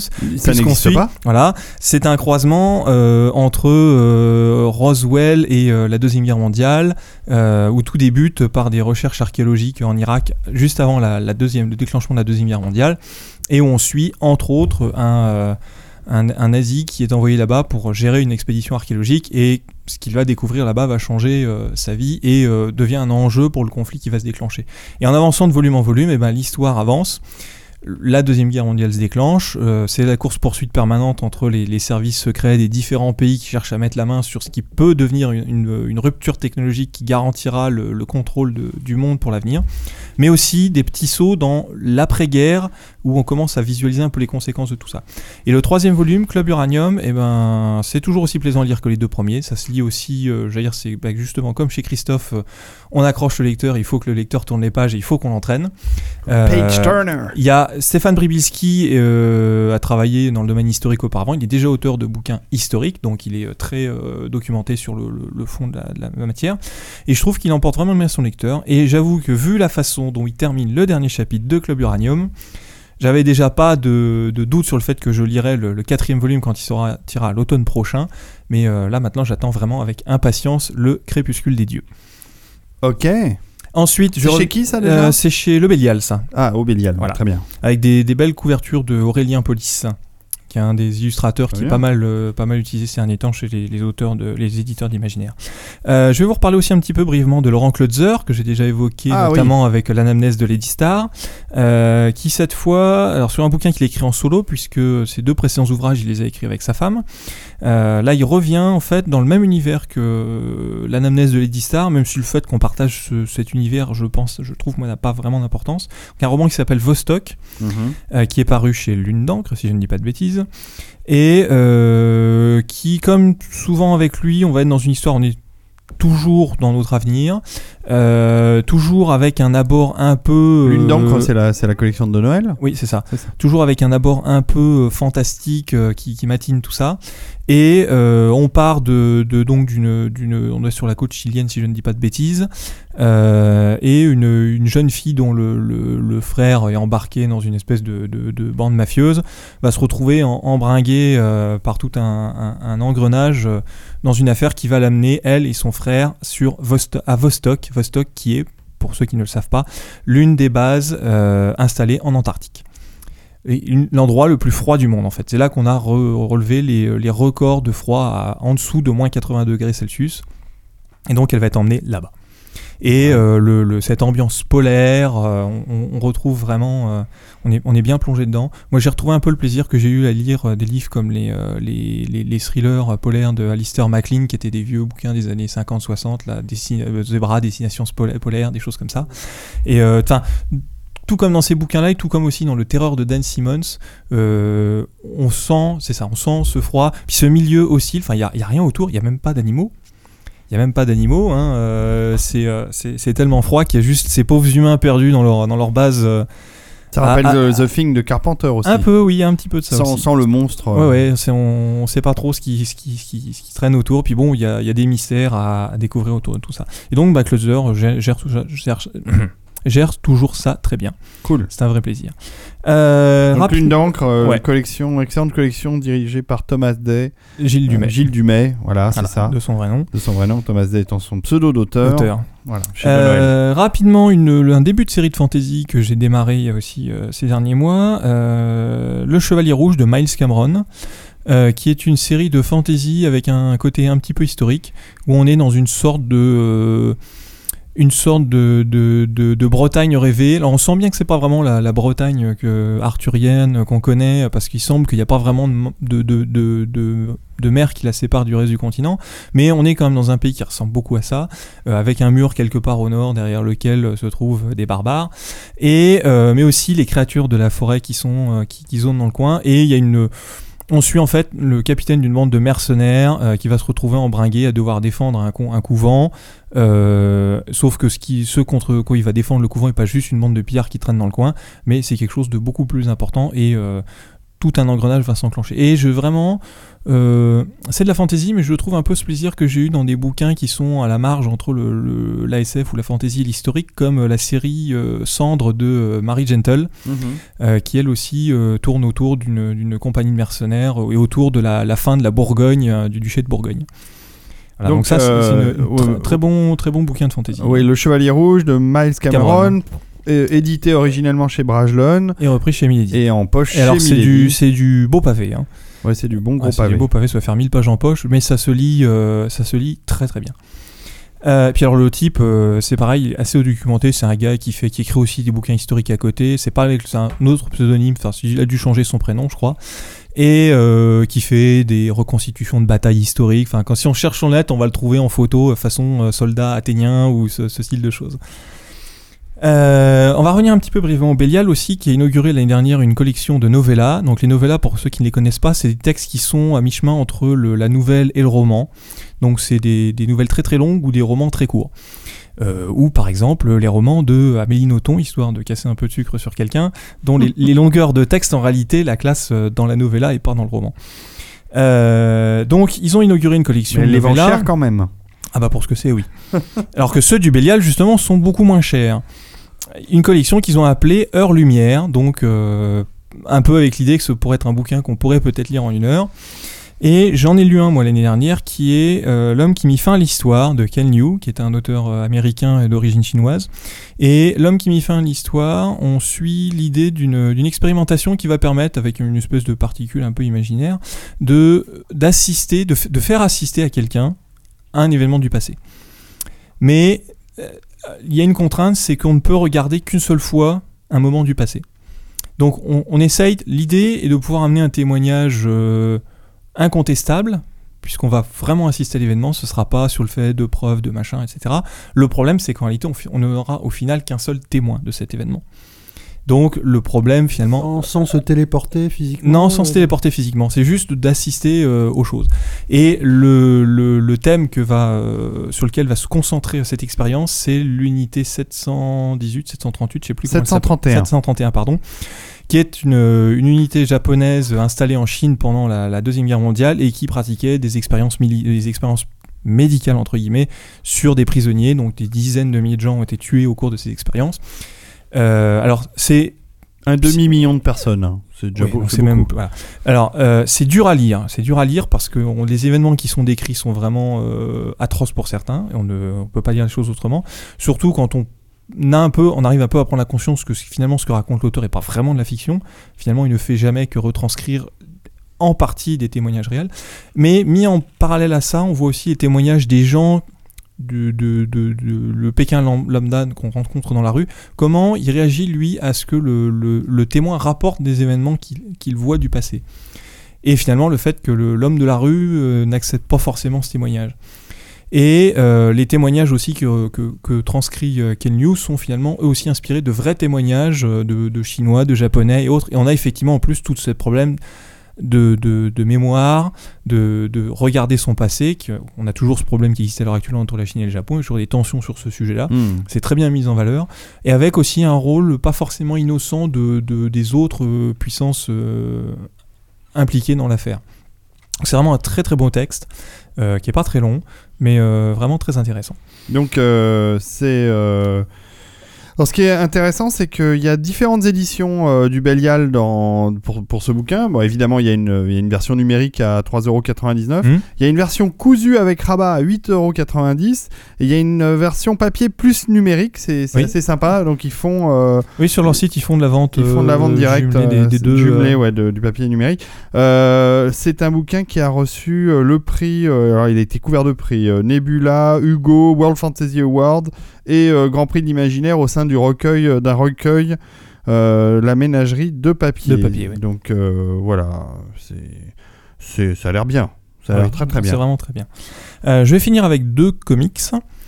Le premier qui est un comics assez ancien, qui a démarré dans les années 90, qui s'appelle Astro City. Euh, alors je vous en parle un petit peu parce que j'en ai lu en fait un des volumes dernièrement. Astro City, c'est un comics écrit par Kurt Busiek euh, et dessiné par Brent Anderson, euh, assisté pour le, le- le- le concept de le- cette cité et pour les couvertures de euh, Alex Ross, qui est un, un- Ah un oui. immense artiste, un immense illustrateur du, en particulier dans, dans- dans le comics.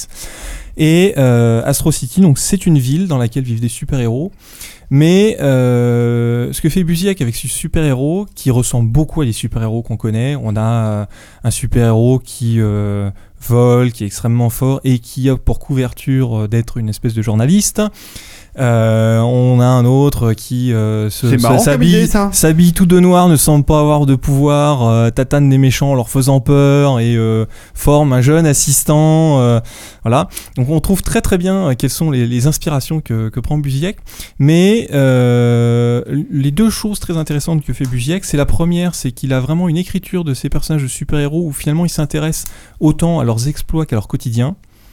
Et c'est aussi, à côté de ça, tous les personnages ordinaires qu'il décrit.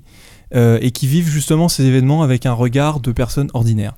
C'est une chose qu'il avait fait en particulier dans une mini-série qui s'appelait Marvels, où il revivait des événements euh, clés de l'univers Marvels, mais vues par des gens ordinaires. Hmm. Et euh, il y a vraiment ce côté-là, Super, effectivement, super aussi idée. dans, dans euh, Astro City. Et puis, il y a aussi dans le design euh, de tous ces super-héros, il y a une espèce de retour, euh, je sais pas si c'est le Golden Age ou le Silver Age, mais à des, des, des costumes, des designs un peu qui sont assez anciens, qui sont plus du tout ceux qu'on voit aujourd'hui, qui donnent un côté aussi un peu suranné à l'ensemble. Mais euh, c'est tel, certains trucs d'ailleurs qui ont un côté un peu des fois ridicule quand on les regarde isolément, mais mis ensemble, euh, la, la chose a vraiment de la, de la cohérence et, euh, et c'est vraiment euh, ça, ça passe très bien. Alors, c'était chez DC Comics aux États-Unis. Ouais, c'est Ça a été édité d'abord chez Semic et ça a été repris chez Panini en 2008, a priori en Ouais, France. et bah maintenant le cartel, alors c'est maintenant chez DC parce que c'est la série est démarrée chez Image en anglais, ensuite elle est passée chez Wildstorm, puis quand Wildstorm a été racheté chez DC, elle est arrivée chez DC. C'est une série qui est toujours en cours de publication aux États-Unis par petite euh, période Mhm. brève. Maintenant c'est sous le label Vertigo. Donc comme c'est Urban Comics en France qui a les droits de tout le catalogue DC Vertigo. On peut espérer qu'un jour Urban euh, nous fasse le plaisir de le republier. Et très franchement, euh, je ne comprendrais pas qu'Urban ne republie pas cette série un jour ou l'autre. Parce qu'elle est tellement, euh, qualitativement, elle est tellement intéressante que inévitablement, ils passeront par ce. Ils, ils la trouveront sur leur route à un moment ou à un autre. Hmm. Bon, très bien. Alors par contre, disponible en français euh, chez Urban justement. Euh, J'ai lu aussi moi dernièrement, je l'ai lu en anglais mais ça revient au même. euh, Identity Crisis qui en français s'appelle Crise d'identité. Euh, qui lui par contre là c'est du super-héros euh, d'ici pure souche avec la Justice League et en fait euh, c'est pas comme son nom l'indique une, une de ces grandes crises qu'ils auront euh, au cours de leur histoire où tout le multivers est chamboulé mais euh, tout démarre en fait avec l'assassinat de Shu Dibny, qui est la femme d'Elongated Man, un des membres de la Justice League. Et Ça, c'est Justice League, oui. toute la, toute la, tout, le- tout le comics va être de savoir qui a tué Shu Dibny et euh, aussi de voir l'impact que ça a sur euh, la vie de tous ces membres de la Justice League et des super-héros en manière générale. D'abord parce que c'est quelque chose qui les touche de manière proche, puisque c'est euh, pour l'un c'est sa femme et pour les autres c'est la femme de leur ami, mais aussi sur la menace que ça représente sur leurs proches à eux. Parce que finalement, leurs conditions de super-héros, entre autres pour ceux qui, comme c'était le cas de ce personnage-là, ont une identité réelle qui est connue du public, puisque certains ont leur identité réelle est cachée, mais certains leur identité réelle est publique, et du coup du danger que ça représente pour leurs proches et comment ils vivent ça. Et comment aussi, euh, en cherchant qui est le coupable derrière ce- ce- ces actes, parce qu'évidemment les plus grands, enfin Batman, qui est considéré comme le plus grand détective du monde et qui est assisté d'autres super-héros tout aussi euh, doués que lui, n'arrive pas à trouver qui a, qui a commis le crime. C'est pas de preuves, pas de traces, pas d'ADN, rien. Donc comment le crime a pu être commis Et euh, ben, à force de chercher, à creuser pour trouver, on, cr- on creuse et on trouve aussi beaucoup de choses qu'on n'avait pas forcément envie de voir revenir, des squelettes qui sortent du placard. Et finalement, ça, en- ça en- ça entraîne une crise qui est pas quelque chose qui révolutionne le multivers, mais qui par contre bouleverse les personnages. Et j'ai vraiment trouvé que ce, ce- cette, mini-série était vraiment euh, très très bien écrite. Euh, on plonge vraiment dans cette ambiance où euh, finalement tout le monde commence à se regarder un peu du coin de l'œil quand même en se demandant mais et, finalement est-ce qu'il nous cache pas des choses aussi euh, il cache euh, des choses au reste du monde mais est-ce que nous à ses potes en fait il nous cacherait quand même pas aussi euh, quelque chose? Alors ça c'est c'est un comics Alors, ton père, tu nous cacherais pas quelque chose Plein de choses. Ouais, alors c'est un comics qui est scénarisé par euh, Brad Meltzer, euh, qui a pas nécessairement scénarisé énormément de comics d'ailleurs, euh, mais je me demande s'il a pas eu fait un peu aussi travailler sur le des, des scénarios ou de télé ou des romans policiers, je crois un peu, un peu un plus de, de cet abord-là, et dessiné par euh, Rags Morales, qui fait lui aussi livre des très très belles planches euh, bourrées de personnages et euh, magnifiquement dessinées. Très bien. Donc, c'est chez Urban Comics. euh, C'est sorti il y a- il y a, 3-4 ans. Mhm. Et euh, voilà, fait 344 pages et ça vaut euh, le coup. Merci beaucoup Herbie. Ah, Bah, écoute, euh, voilà, voilà une, une émission vite fait, bien fait.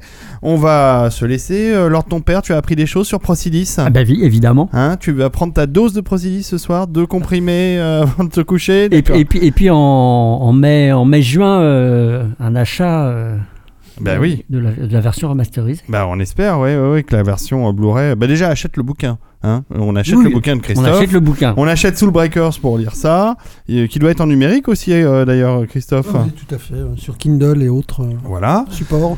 Et puis, euh, et puis voilà, on, on va lire tout ça. Euh, merci beaucoup Herbie pour cette euh, excellente chronique. Tu es Et toujours- je, je posterai sur mon blog la, la, toute, La les- liste. toute la liste euh, avec un peu que- de commentaires supplémentaires s'il faut, les références éditeurs, etc. de chaque bouquin. que tu nous as proposé. Euh, merci beaucoup Nico, on t'a pas beaucoup ent- entendu, mais on t'entendra Non, mais plus ma la prochaine présence, fois. quand même, Ta présence déjà est importante. hein, c'est- ça la appelle. force. Mais en effet, c'est ça qui fait la TG, c'est la présence de C'est- tous, ces, hein. de tous ces membres et de tous Tu ces, rayonnes. de toutes ces personnes qui, qui, qui la composent. Merci beaucoup Clémence euh, d'être venue euh, pour participer à cette émission et merci Christophe euh, de nous avoir raconté ces Merci, belles merci, choses. Merci. merci, Merci. toute l'équipe, grand grand plaisir. Je vous écoutais jadis, j'ai pu maintenant euh, Réaliser un voir rêve. qui se cachait derrière la voix sensuelle et rocailleuse de LTP. Eh oui, Tom ça Ford. c'est un privilège que Et peu de gens pas ont. déçu Et du voyage déçu. Allez, je vous embrasse et à la semaine prochaine les amis. Ciao